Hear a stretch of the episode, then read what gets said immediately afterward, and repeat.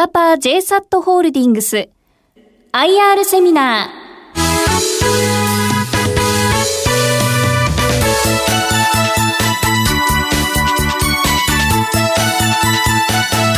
この番組は証券コード9412東証一部上場株式会社スカパー JSAT ホールディングスの IR 活動の一環としてお送りします。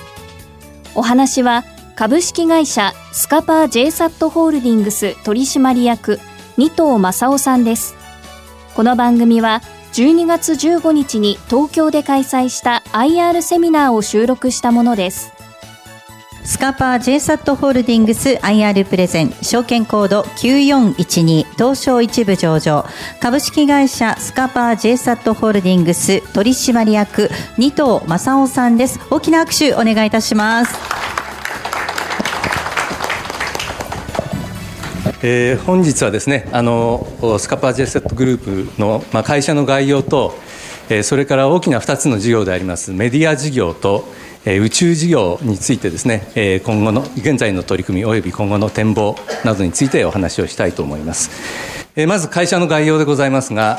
上場しているのはあの持ち株会社のスカパージェイサットホールディングスですけれども実質的な事業はこのスカパージェイサット株式会社中核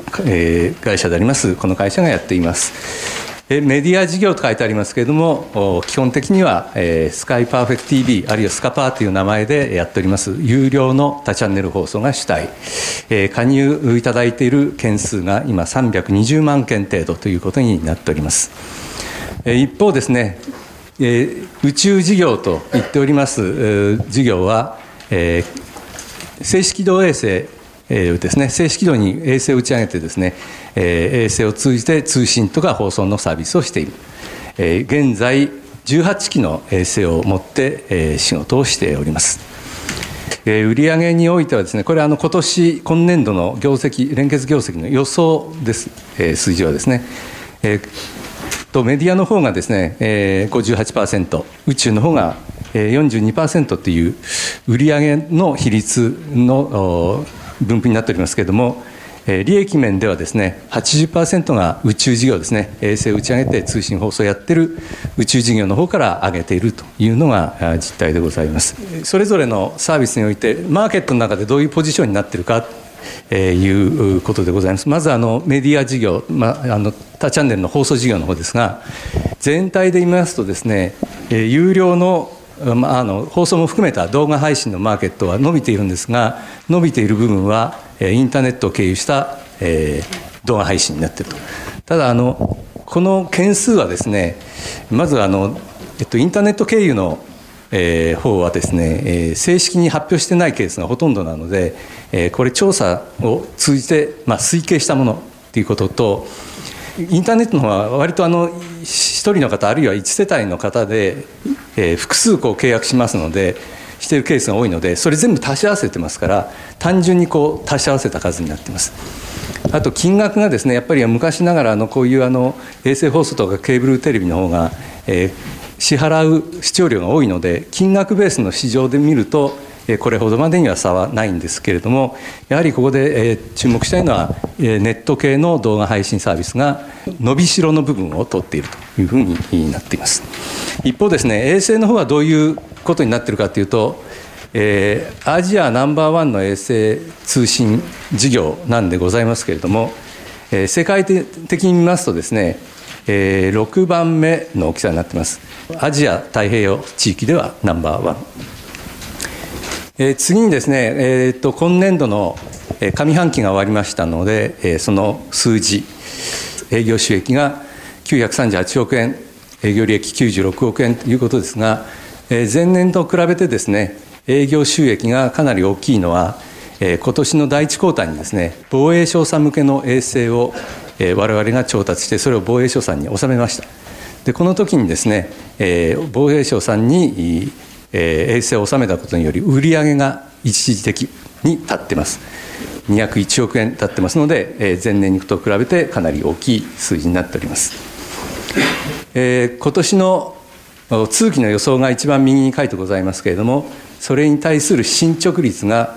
まあ、売上はですね、えー、半分よりちょっと大きくなってます。えー、利益面はですね、大体60%前後ですので、え、通期の予想に対して、え、半期終わった上半期の状態ではですね、え、上半期の決算の状況では、え、半分よりやや、え、進捗が進んでいるということになります。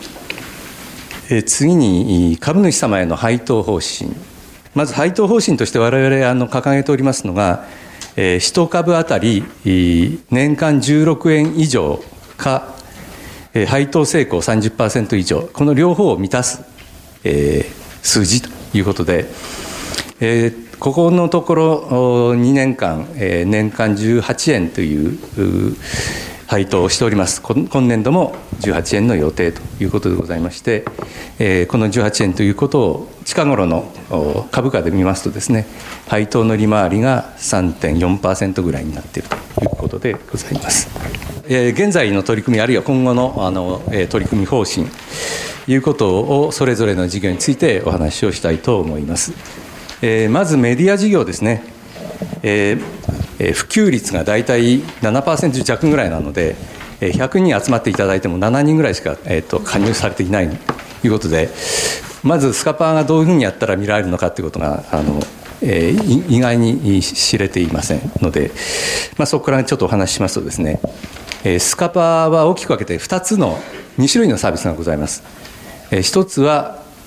まあ、いわゆるスカパーって言ってるサービスですね。このサービスはデジタルテレビの中にすでにあの受信機が入っておりますので加入しようと思えば加入手続きがあれば入れます。ということであのご家庭のテレビのリモコンに地デジの横に BS CS とか書いてあるボタンがありますね。あの CS っていうのがスカパーのことでございます、えー、簡単に入れるんですけれどもチャンネル数がそんな多いわけじゃなくてですね、えー、78チャンネル。最近 4K の、え放送も始めましたのでそれについては後ほどお話をいたします、え加入件数が200万強。えもう一つはですねプレミアムサービスというのがありましてセットトップボックスですね受信機。えこういうのをくっつけましてえー、ご覧いただくということでさすがにこれをくっつけるとですねチャンネル数はあのテレビで160チャンネルぐらいあります、えー、ラジオが100チャンネル。まあそんな見る方は実はいなくてですねその多いチャンネルの中からご自身の好きなやつを選んでご覧になると。とは言いながら我々もですね光ファイバー経由でこのスカパーもスカパープレミアムサービスを流しています。これは、えー、とインフラ的には NTT さんと組んでやってるんですが、えー、この FTTH のサービスはですね、えー、単にスカパーだけじゃなくて地上波それから BS の無料のチャンネルそれからスカパーの両方のサービスすなわち放送と言われるものが全て流れています。で NTT さん側が、えーテレえーと、電話とインターネットそれから我々が放送を提供しているということで、えー、実はこれに入るとですね、えー、必要なインフラがあの、まあ、放送通信サービスが全部揃っちゃう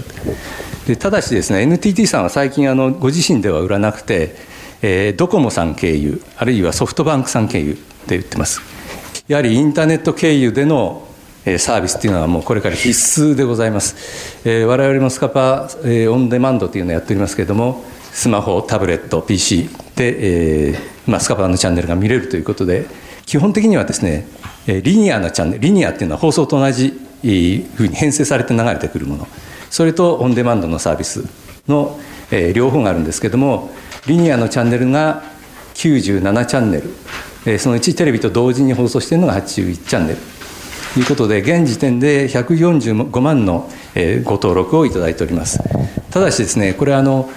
スカパーの放送に入っていただくとこれあのタダでついてくるのでそういう意味であの登録の件数が多いですね。で我々の課題はですねこれをあのもう衛星はいらないともうネットだけでいいっていう方々に向けて、えーまあ、使いやすいサービスをいかに作っていくかっていうのが今後の課題ということでございます。えー、コンテンツのラインナップなんですけどあの直近のですね、えー、独自っていうか特徴のある番組をいくつかピックアップをしてきました。え、宇多田ヒカルさんがですね12年ぶりにコンサートツアーやって、えー、っとつい先頃全部一通り終わったんですけどその模様を1月に、えー、全部やりますというものだったり、まあ、欧州サッカーはですね日本人が活躍しているリーグですねブンデスリーグとか、えー、セリエアポルトガルベルギー等々ですね、えー、日本人の選手の活躍しているところを中心にセットを組んで、えー、放送しております。あとバスケットとかですね、えー、4K8K12 月1日にですねあの新聞とかテレビでも報道されておりましたし NHK さん見てると時々あの宣伝しますね、えー、新 4K8K 放送というのが始まりました。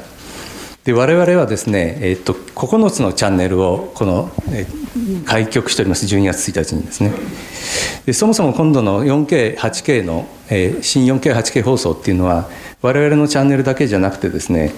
地上波の BS とか NHK さんで全部合わせますと17チャンネルがスタートしております。あと2チャンネルは遅れてスタートするんですけれどもその中で9つのチャンネルをスカパー JSAT が提供しているということで、まあ、どんなチャンネルかといいますと J スポーツ。これは J スポーツっていうのは我々じゃなくてあの J スポーツって会社があってですねスポーツ番組やってますけれどもえそこのチャンネルが4つ。それから日本映画と時代劇がくっついたチャンネルが1つ。それからスターチャンネルは洋画のチャンネルですね、えザ・シネマも映画のチャンネル。あとスカチャンの12はスポーツとかバラエティーをやるチャンネルですが、まあ、こういうあの、えー、構成でですね、えー、始めました。まあ、こういうあの新たな衛星放送の魅力としてですね高画質の放送にチャレンジをしております。これ 4K テレビの出荷の販売状況とその予測です。大体の東京オリンピックに向けて販売が加速するだろうというふうに思っておりますけれども、えー、と2011年にですね地上波デジタルが始まってアナログが停波した時にテレビってものすごく売れたんですね。でそれよりちょっと手前からあのテレビの買い替えが始まってまして、えそろそろその最初に買い替えた方々の、えさらなるもう一回の買い替え需要が始まるっていうのとオリンピックが重なってきますので、まあ、4K テレビどんどん普及するという予測になってますがこういうのに向けて今の 4K のテレビ放送を、まあ、拡充していく内容を拡充していきたいというふうに思っています。あと放送外のサービスの展開としてですね、まあ、今はあの320万のお客様に有料放送を提供しておりますけれども今後はですね有料放送に限らずまあライフ事業って我々呼んでるんですけども、まあ、生活の中でちょっとあったら便利だなというようなものを、えー、提供していきたいというふうに思ってましてまあ今のところまだ始めたばっかりですけども例えば電子雑誌みたいなやつですね、まあ、月々いくら払うとこんだけついてきますみたいな、えー、月々いくら払ってお金を回収する仕組みっていうのは我々持っておりますので、まあ、そういうようなあの放送外の、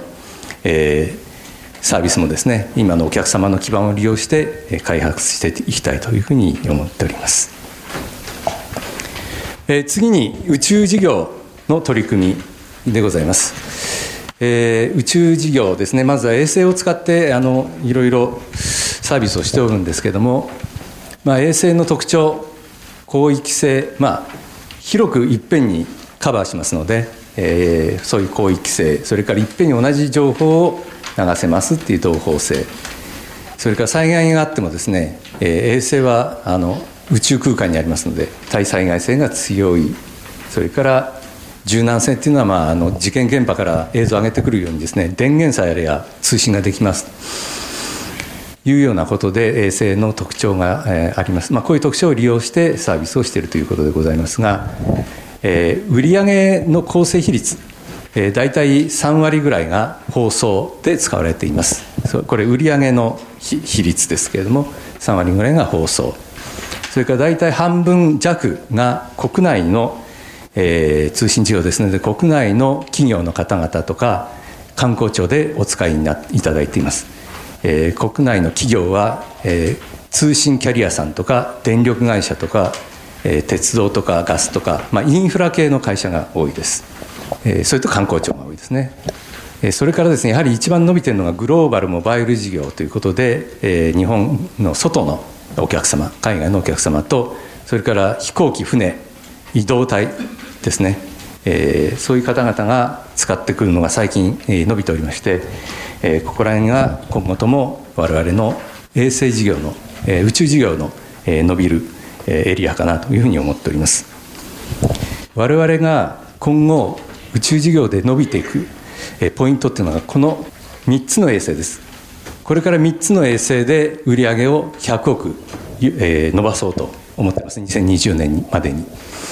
その3つの衛星はホライズンズ 3E っていう衛星と JCSAT17 号機18号機。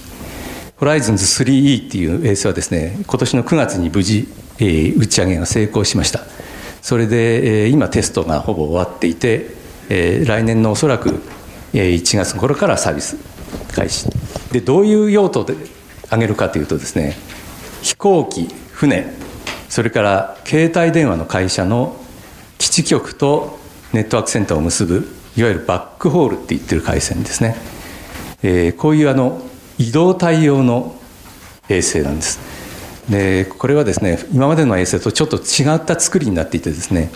あのたくさんのビームで、えー、エリアを構成して、まあ、あのセルラーフォンみたいな感じです。えー、それであの同じ周波数を繰り返して使うことによって衛星のキャパシティを、えー、10倍とか20倍とかに増加することができるって新しいテクノロジーの衛星ですね。これを移動対応に投下します、えー、JCSAT18 号機も同じですね、えー、これもこれ19年度の下期に上がる予定です。JCSAT17 号機は NTT ドコモさん専用の衛星でございましてこれも19年の下期に上がるということで、えこの3つの衛星でですね今衛星を中心とした宇宙事業は500億円強の定常的な売り上げございますけれどもこれを100億円アップしようとでただここで終わるわけじゃなくてこれ打ち上がったのが打ち上げるのが19年ですのでここから先にお客さんどんどん取っていけばですね売り上げはもう少し上がってきます。えいうことでこの3つの衛星による寄与が宇宙事業は非常に大きいということになります。したがって全体でいうとですねこの宇宙事業の3つの衛星で確実に売り上げをあと利益を上げていく。メディアの方はコストをコントロールしながらですね、まあ、OTT でえあの我々が今リーチしていないような世代に対してアプローチしていくことと放送外のライフサービスみたいなものを拡充していこう。そのような展開を考えております。それでどうして飛行機向けの衛星通信の需要が増えるかというお話をいたします。え皆様方もあの飛行機ですでに無料無料の w i f i を使われた方いらっしゃると思います。あれ全部衛星使っております。当然のことながらあの1回上に上げてですね、えー、地上に戻してます。でこれが非常に伸びてるんですね。あるコンサルティング会社が、えー調査したといいますかあのまとめたもの調査です。10年間2016年から26年の間にどのぐらい伸びるかという話。インターネットに接続された飛行機の数。これが伸びます。4倍に伸びます。それから乗客の方々がその航空機の w i f i を使う利用率がやはり4倍に伸びます。これはあのただとか言うとどんどん使うわけですよね。したがって伸びるんです。これだから4倍じゃ済まないような気がしますね。それからもう一方乗客1人当たりの使用のデータ量が5倍に伸びますっていうのはあの無料って言えばもうえ大概動画じゃないですか見るのもはや。したがってあのものすごくやっぱり使用量が増えるんです。で結局この3つの掛け算になってくるのでえ急激に使用の帯域の量が増えてくるということで、まあ、こういうあの伸びが期待できますので先ほどお話したような、え3つの衛星のうち2つを、えこうこういうあの専門のあの、えー、ニーズをあの獲得すべくですね、えー、打ち上げるということにしたということでございますこれあの、われわれは JAL なんか乗ると無料で w i f i で使えるじゃないですか。はいはいで、やっぱこれ、航空会社はお金払ってると考えていいわけですね。えっとですね、実はどういう構造になってるかというと、え航空会社があって、その上に専門にこういうことを提供している会社があるんです。あの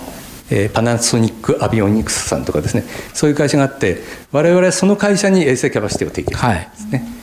そうそうそうね、われわれただですけど、それじゃ儲からないなと思ってたんですけどわれわれの方はちゃんとあの衛星提供しているのを、その中間のサービス会社からえー、お題をいただいているので、えー、いくらタダで使っていただいても我々のは大丈夫です。どんどん使ってくれと。どんどん使っていただける。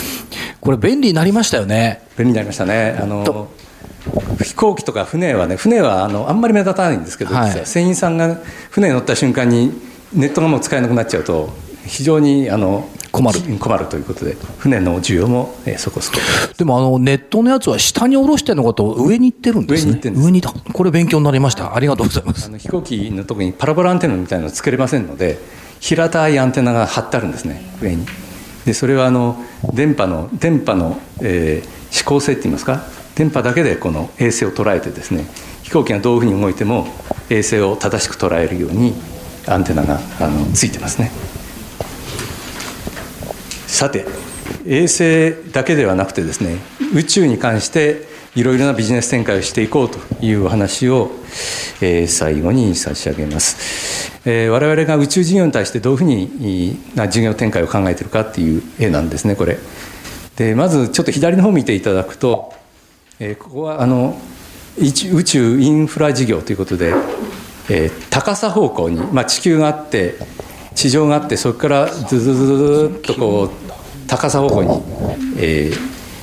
あのいろんなインフラが出ています。今我々が主体としてやってるのがこの静止軌道3万 6000km のところの静止衛星を使った通信ビジネスですけれども、まあ、そういう衛星にこれからはいろんなセンサーをつけていこうということを考えたりもうちょっと低いところの衛星低軌道衛星ですね。400キロとかあのあれが回ってるあたりです、えー宇宙ステーション。その辺で、えー衛星の、えーコンステレーションっていう衛星群を使って通信とかあるいは地球の観測、まあ、地球の写真撮るですね。そこからいろんな情報を得て提供しようということをやったり高高度無人機っていうのは、えー今我々が考えているのは、えー、と飛行船です。飛行船で携帯のバックホールを提供しようと。いうことだったとかあのドローンは最後にちょっと出てきますけども実際にあの、えーそういう会社をあの子会社化して事業しています。あと地上でのいろんなサービスですね、えーいろんなあの我々18機も運営をしてますのでこれから国の挙げるいろんな衛星の完成は我々は請け負っていきたいというふうに思ってます。もう18機も20機も大した変わらないですからあの完成するの。そういうことでこの高さ方向にいろいろな宇宙インフラの事業を展開していこうと、えー静止軌道より高いところでは、えー測位衛星順天頂の衛星ですね。あの日本版 GPS、えー今はあの完成は違うところがやってますけども我々としてはそういうところも、えーえー請け負っていきたいし月に行くという人が出てきておりますので月に行く人のための通信、まあ、探査用ですね、まあ、基本はね、えー月に行くんであれば月への通信をお任せくださいというのはこの宇宙インフラ事業です。それで、まあ、そこからですね単にあのインフラ展開するだけじゃなくてそこからいろんなデータを、えー取ってきてですねそれにまあ解析を加えて付加価値情報として提供しようということで、えそういうのをスペースインテリジェンス事業って言ってますけどこれをあの開発中でございます。こういう専門の部隊を作って開発中ということで、まあ、これはあの我々だけじゃできないのでいろんな会社と組んでやってます。その例が次ですね。オービタルインサイトって会社とそれから、えーサンフランシスコのプラネットプラネットラブズって会社なんかこれ両方ともベンチャーですね。アメリカの。どういうことをやってるかというとこの宇宙から、えー地上の写真を撮ってですね小売店の駐車場でを写してですね車の数をカウントしちゃおうと。そうするとお客さんがどのぐらい来てるかが分かっちゃう。金融分野向けに提供するとかですね。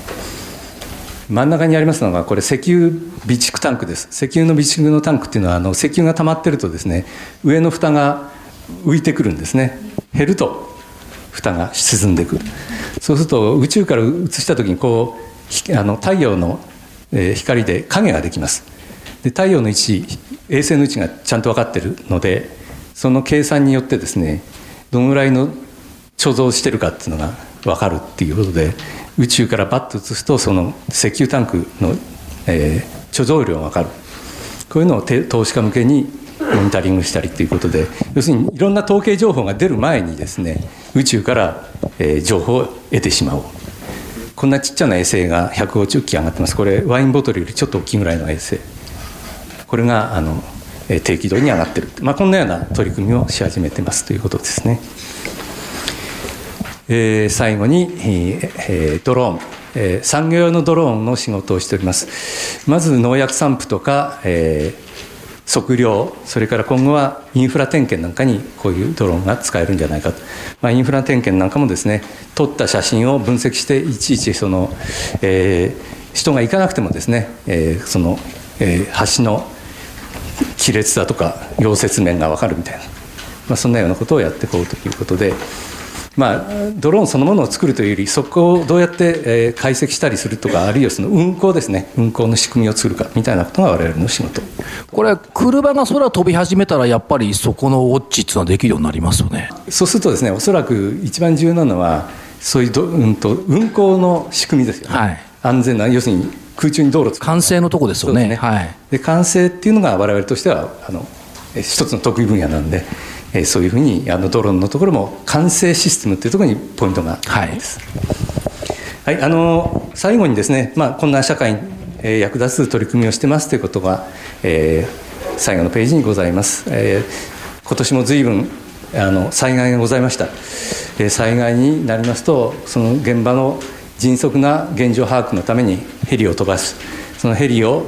はあの撮った映像を一回我々の衛星に上げて、えー把握していくあるいは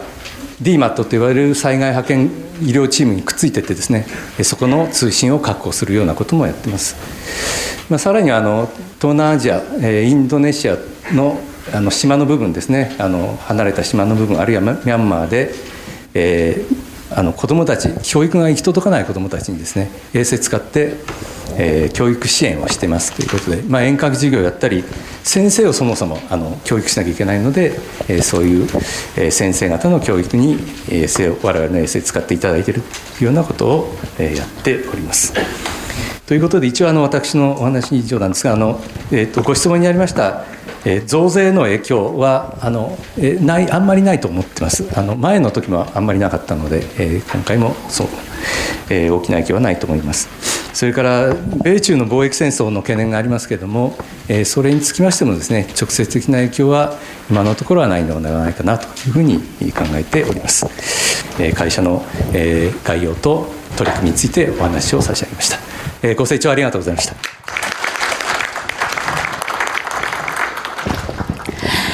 ありがとうございました。ここまではスカパー JSAT ホールディングス IR プレゼン証券コード9412東証一部上場株式会社スカパー JSAT ホールディングス取締役二藤正夫さんでした。大きな拍手でお送りください。